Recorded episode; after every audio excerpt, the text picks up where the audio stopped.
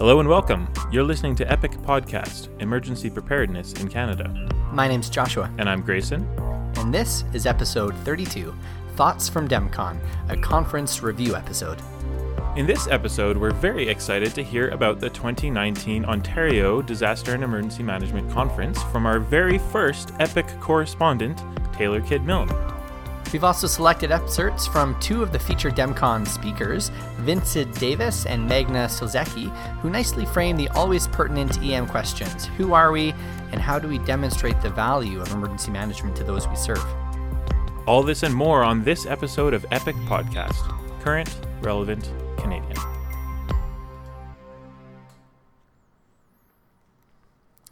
Of all the EM conferences held in Canada, there are a few that really stick out for me, and one of those has to be DEMCON, the Ontario Disaster and Emergency Management Conference, which used to be WCDM, the World Conference on Disaster Management, before being uh, split into DEMCON and Continuity and Resilience today, was held in Toronto earlier this month, and by all accounts, it was a great one.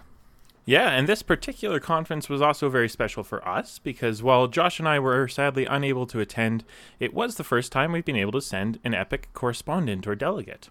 So, York University student and future disaster manager Taylor Kidd Milne was kind enough to volunteer to represent Epic Podcast at DEMCON and joins us today to talk about the conference. Taylor, thank you so much, and how was the conference? Thank you so much for sending me to the DEMCON conference this year. I really had an amazing time. Um, the speakers were so great, and uh, the networking aspect to the conference was amazing as well. I got to see so many new faces and a few old faces as well um, from the conference. Yeah, I had the good fortune of attending last year. A really great meeting and one of the top EM conferences in Canada, I think. What were some of the big takeaways from this year, Taylor? Um, some of the like main themes I pulled out from all the different talks this year.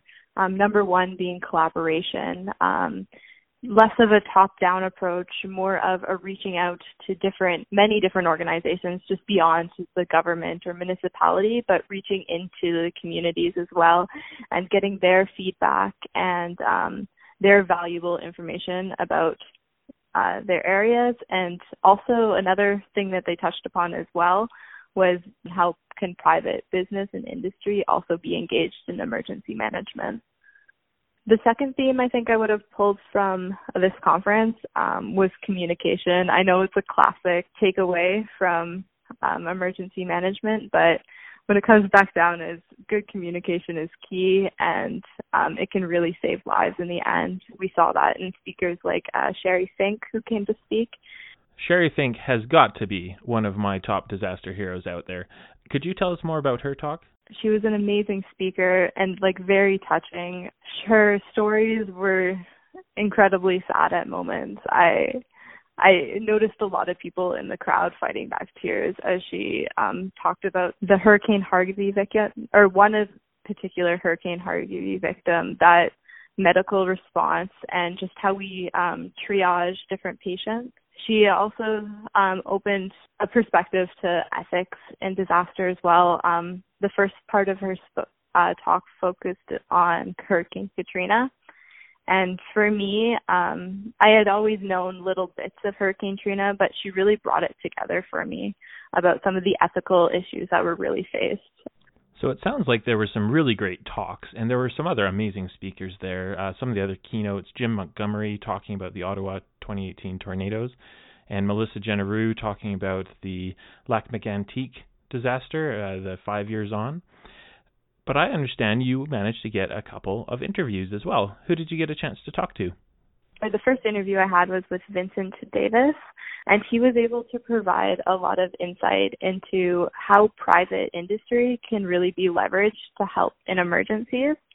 This was a talk that I was really excited about. Um, I even asked him a little bit about how me in the future could um, use this as someone who's looking to go for emergency management at a private company. So he was able to give me a few pointers in the interview. Well, let's take a quick little listen to an excerpt from that interview with Vincent Davis from his talk entitled Full Speed Ahead Navigating the Complexities of Corporate Emergency Management. My name is Vince Davis. I'm the corporate manager for workplace resilience for Amazon Corporation, And I'm also the founder and president of my own consulting organization called Preparedness Matters. Thank you so much for joining us today on the Epic podcast. We're here at DEMCON, and since you're here to talk about EM in the corporate setting, what do you think are some of the key differences or similarities in the role of emergency manager in a private sector compared to the public sector? Uh, one of the major uh, differences is that in the public sector, emergency management is pretty clearly defined. On the private sector side, it's not so clear. Uh, one of the major differences in the private sector is that emergency management is fairly new to private sector companies. Therefore, there's not really a defined role for an emergency manager in many cases. And it all depends on the company's culture and what their focus is in terms of how they handle emergencies. What are some of the tips and tricks that you've picked up in demonstrating the value of emergency preparedness within this setting? Well, one of the things that I've learned uh, first and foremost is you have to be sort of a chameleon. One of the tricks that I've learned is to cleverly disguise some of the major principles of emergency management so that they fit into the corporate culture in a way that makes your stakeholders comfortable with what you're doing and what you're saying. For example, incident command systems is not something that's immensely popular in corporations simply because they don't understand it. It's not what they do. So I think being able to take those principles that, that we've learned as emergency managers and sort of disguise them, but not abandon them in terms of knowing that these are best practices for how emergencies should be handled. One of the questions that I get on a regular basis as I go in to talk to stakeholders in corporate uh, situations is so, what do you do? And I say, Well, I'm the workplace resilience manager. Well, I think that it's important for us as emergency managers to again be clear about defining ourselves.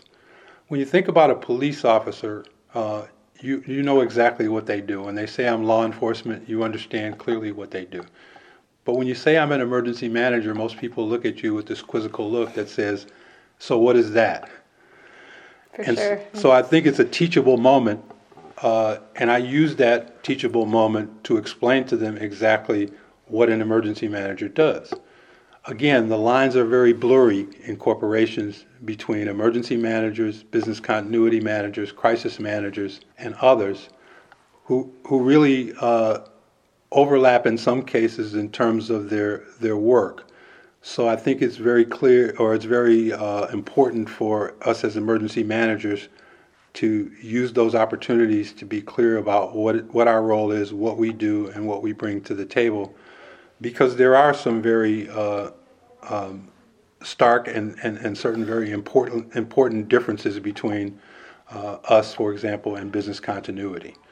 Just before you go, I was wondering if there was any advice that you can share for new emergency managers like me, potentially with an eye on the private sector. Absolutely. My best advice that I give to everybody that's thinking of a career uh, in the private sector is to uh, get in where you fit in. Mm-hmm. Uh, in other words, when you go out to apply for positions, for example, in the private sector, they're not always going to be clear about what they want. Uh, most HR managers uh, in companies don't even understand what an emergency manager is. So, therefore, they may advertise a position, for example, as business continuity. But if you dig deeper into the job description, you'll see that it's really what they're looking for as an emergency manager. So you have to be kind of a detective when you're looking for positions, and you have to really study those position descriptions and talk to as many people as you can to understand that what they may think is business continuity or crisis management is actually emergency management.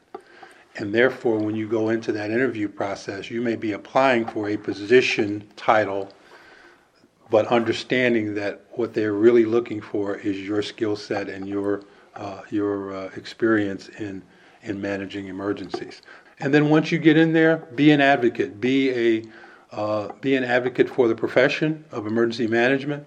Uh, again, stick to your principles, but but don't die on that hill. Try to try to fit in as well to the corporate culture as you can, knowing that you bring value to that organization.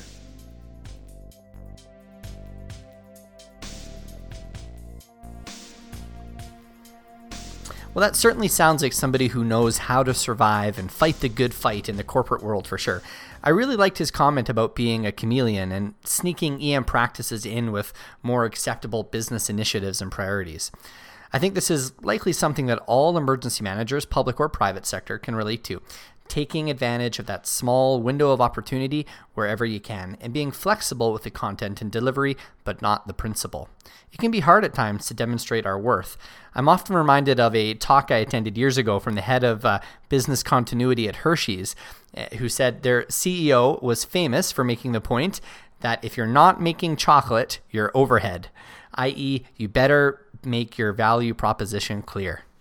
I think most emergency managers can also relate to that concept of role ambiguity uh, and not quite knowing how to explain what it is that you actually do.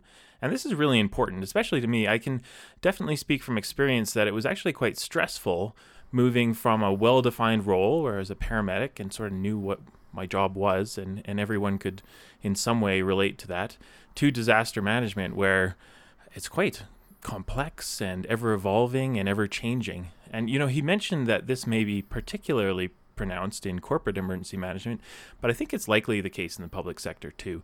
You know, so many municipal emergency management jobs are just vague. The hiring committee has no idea what they're looking for, and sometimes there are things rolled into the job that are loosely related or completely unrelated like things like bylaw or events management or something mm-hmm. and it's so OH&S. difficult OH&S yeah absolutely and it's just so difficult to focus on disaster management and preparedness.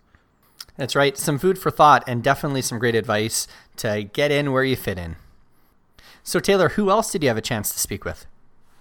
So I had the opportunity to talk to Magda Solzicki from Hydro One, and she has found like a lot of great success um, with inter or implementing um, metrics into her systems that she uses. And she was able to provide the podcast some great insight about how to start um, with metrics at um, with your emergency management, either at a private company or at a municipality. Well, that certainly sounds like somebody who speaks my language. Show me the data. Let's take a listen to the interview with Magda Solzicki on her talk entitled Emergency Management Performance Metrics. Hi, uh, my name is Magda Solzicki. I'm the supervisor of grid emergency management at Toronto Hydro. In my role, I oversee the disaster preparedness management program, which is comprised of business continuity, emergency management, and crisis management for the company. On top of all that, I also teach part time at York University in the undergraduate program, where I'm teaching business continuity as well. So, today's topic that I discussed at the DEMCON conference was performance management in emergency management and how we can apply some of the principles that we see in performance management in uh, our field uh, of managing emergency and business continuity programs. So, the point that I really wanted to hit home with people is it's really important for us to always be able to very clearly understand the value it is that we're delivering to uh, the companies or organizations that we're working for. And uh, for me personally, uh, I spent a long time trying to discover what it was that I brought in terms of value to the companies that I've worked for in the past and currently work for. And the major thing that I could always think of was that as an emergency manager or business continuity professional, my goal and our goal, arguably, is to build resiliency within the companies and organizations that we work for. And how we do that can differ depending on the company we work for. Um, but ultimately, we always have to find a way to uh, ensure that the things that we're doing, the efforts that we're making, align to the overall vision and mission and goals of the organization itself, so that uh, when people are investing in our programs and investing in the growth of our programs, uh, it all aligns to the big picture uh, that they're trying to achieve as well. Um, so, performance management uh, can be broken down into a number of different areas, but the way that I've applied it here is uh, specifically around the area of key performance indicators, so KPIs. And actually, if you look at a lot of our industry standards, so the CSA Z1600 or the ISO standards, a lot of those standards call for us to implement KPIs as part of our programs. So KPIs are, um, think of them as like the scale that you step on to see exactly where you stand with respect to your, your program weight, so to speak. So um, they are the indicator of the health or lack of health of our, of our programs. And so KPIs or indicators can be uh, one of two things. They can be either leading or lagging. So a leading indicator is something that gives us an idea of uh, where we stand relative to uh, kind of the before picture. So before we experience an event, how healthy are we, so to speak, as a as a program? And a lagging indicator is something that you use after the fact, after you experience something, to see how well it went. So um, let's kind of use the example of an athlete. A leading indicator could be the athlete's number of times that that athlete is performing um, uh, certain exercises or the capability of the weight that they can lift on a barbell or the speed with which they can run um, you know a particular distance. But ultimately the lagging indicators tells you how they did in the race or how they did in the competition. So um, the main area that we were looking at was developing those leading and lagging indicators for emergency management programs and business continuity programs. And we ended up distilling uh, it down into a couple different categories for ourselves. So the leading indicators that we look at in our program at Toronto Hydro are how ready are our people to respond to an emergency? How ready are our systems, facilities, and materials to respond to an emergency? Um, how often and uh, effectively are we engaging with stakeholders to establish and maintain important relationships that we'll ultimately need during an event to respond effectively? And lastly, how well are we managing our programs? So, are we doing it responsibly, methodically, and ultimately using and spending our money well? So, the lagging indicators that we look at uh, were derived from um, the New York State uh, Commission for Public Service, I believe. And there are three categories that they propose in um, in uh, one of their their publications. Well, the first one is preparation. So, how prepared was the organization or the entity? And they're specifically looking at utilities. So, how prepared was the utility to uh, sustain um, response to this event? So, were they anticipating it properly? Did they know that it could have happened? Did they have the right materials in place? And were their people prepared and trained to do the job? Next was the actual response itself. And it was more so around whether you did a good job, whether you had the right resources on hand, whether you responded safely, and whether you were using the right resources for the problem that you were faced with, among other categories. And then lastly, they were looking at uh, communications. So, how effectively and how frequently were you communicating with your stakeholders, your communities, your customers, or whoever was impacted by the event to make sure that they were receiving the information they needed to respond in their own way to the emergency? And lastly, added a fourth um, element to this, which was finances. How much money did we spend on it? Because just because we threw all our resources and, and dumped everything on it doesn't necessarily mean we spent our money well. And so it's about throughout the process spending our money responsibly because obviously at the end of the event, we want to still have money left over to invest in other aspects of our community or our company. So we don't want to blow all the money that we have on response and then be left with nothing after the fact for either recovery or building it, building ourselves back. So those are the two areas that uh, we looked at. And I do want to give credit to uh, it was Alberta Health Services, and I forget the exact publication, but there was a, a graduate student who developed those leading KPIs. Um, so if you look up Alberta Health Services uh, KPIs, you'll probably be able to find actually a much more expansive list of leading KPIs that might be useful for you.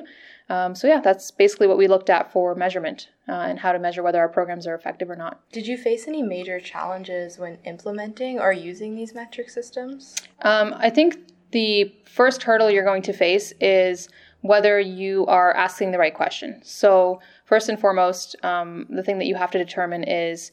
Uh, overall am i am i is ultimately the the value that i'm delivering actually resiliency or does somebody want me to do something else so our assumption at Toronto Hydro is that we are building resiliency, but you want to start at the 50,000 foot level to make sure that you ask the first question uh, correctly. Because ultimately, if you ask any of the wrong questions, you're going to waste a lot of time collecting the wrong data. So um, just validating that, making sure that this is exactly what your employer or organization wants every step of the way, just to make sure you're not digging yourself into a hole that's going to be difficult and cumbersome to come out of later. So start by asking the right question. Um, and then it just becomes a function of figuring out how you're going to organize yourself, how you're going to collect this data, what your data sources are going to be, how you're going to report on it, um, you know, where you're going to get the data from. There's a lot of lot of data points that you might have to collect depending on what question you want answered, and in many cases. Um, you might not have the data yet. So you might not actually have a good comparison point. So you have to be a little bit patient with it because it may take some time to build up a comprehensive enough data set to make anything meaningful come out of those KPIs. So I would say be patient um, validate all along the way. And lastly, don't try to take existing data and jam it into answer a question um, that may or may not be relevant. I think a lot of people are very tempted to do that to say, oh, look, we already have this demographic data, or we already have data from this survey. Can we use it in a particular way? Maybe, but it's probably unlikely. And what I see people doing a lot of the time is they have some kind of an answer, and so they try to create a question for the answer rather than they have a question and then they try to find the answer. So know what it is that you want to find, and then ultimately um, try to answer that question by collecting the right data. One last question I really like to end with is a future graduate of an emergency management program. Do you just have any advice for me and my fellow students as we're about to enter the workforce? Uh, well, actually, I've been deliberating this myself a lot.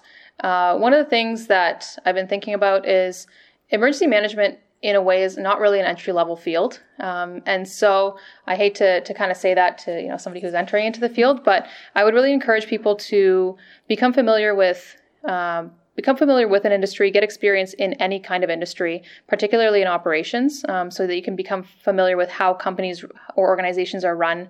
Um, you know what some what are some operational constraints and needs uh, for these various organizations, um, and just becoming familiar with those frameworks before you can go ahead and start saying, okay, um, I'm going to go in and start looking at strategy um, for a company. So I think it's really important to understand how the ground level tactics work, how an organization functions, um, just as an entity itself, and then kind of go from there. And once you have some more knowledge and comfort, going into the next level. So I thought this was a great talk. Uh, it really speaks to what I think is kind of a cross Canada struggle for even the most basic of emergency management programs. How do you show your worth? Emergency management really is this weird job that, you know, the more you do and the more successful you are, the less you feel that you're needed, the less that you can show for it. And in some cases, the more that you feel like that overhead and, and uh, you know, that drain on resources despite stats that come out of the UNDRR, like that six to one response to prevention figure, it's still just such a struggle to get organizations to and governments to invest in prevention and response infrastructure. So showing your continued value when you can't rely on, you know, quote unquote results can be really difficult. And I think that idea of evaluating successes based on program delivery instead of how many disasters did you respond to is a really good way to help build sustainable initiatives. Yeah, I agree. So, Taylor, all in all, it sounds like you had a great experience at a great conference. One final question as a student, what did you find was the benefit of attending DEMCON? What did you get out of it personally? That's a really great question. Um, so, before this conference, I know I've always been told like networking, getting to know the faces, but I think this conference in particular for me really drove that home. As a student that's graduating in December, I realized how much further you can get in the network or get into the emergency management via the network systems, but really how much you can learn once you're there as well. I don't know what level emergency management would be at if we didn't have these opportunities to really share these ideas and pass them around. I think me personally, DEMCON or other like conferences like DEMCON are going to be a huge part of my career going forward. Well, thank you once again. Uh, you represented us really well. And that's all for this episode of Epic Podcast. A big thanks to Taylor Kidd Milne, Vincent Davis, and Magda Solzicki for sharing their time and expertise with us, and to the Ontario DEMCON and McGregor Communications team for allowing us to be a part of such an important event.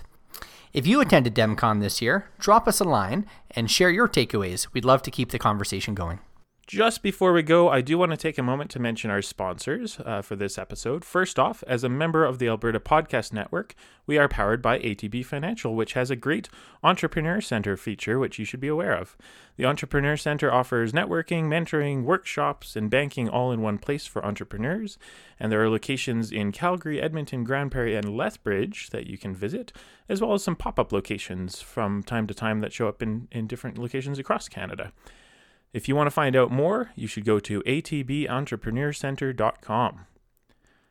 This episode was also sponsored by the Alberta Forest Products Association, who has prepared a message for you that we will play right now.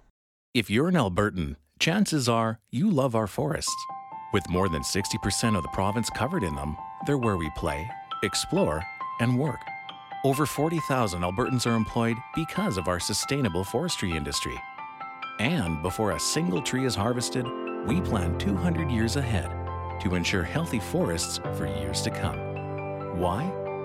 Because you nurture what you love. Learn more at loveabforests.ca.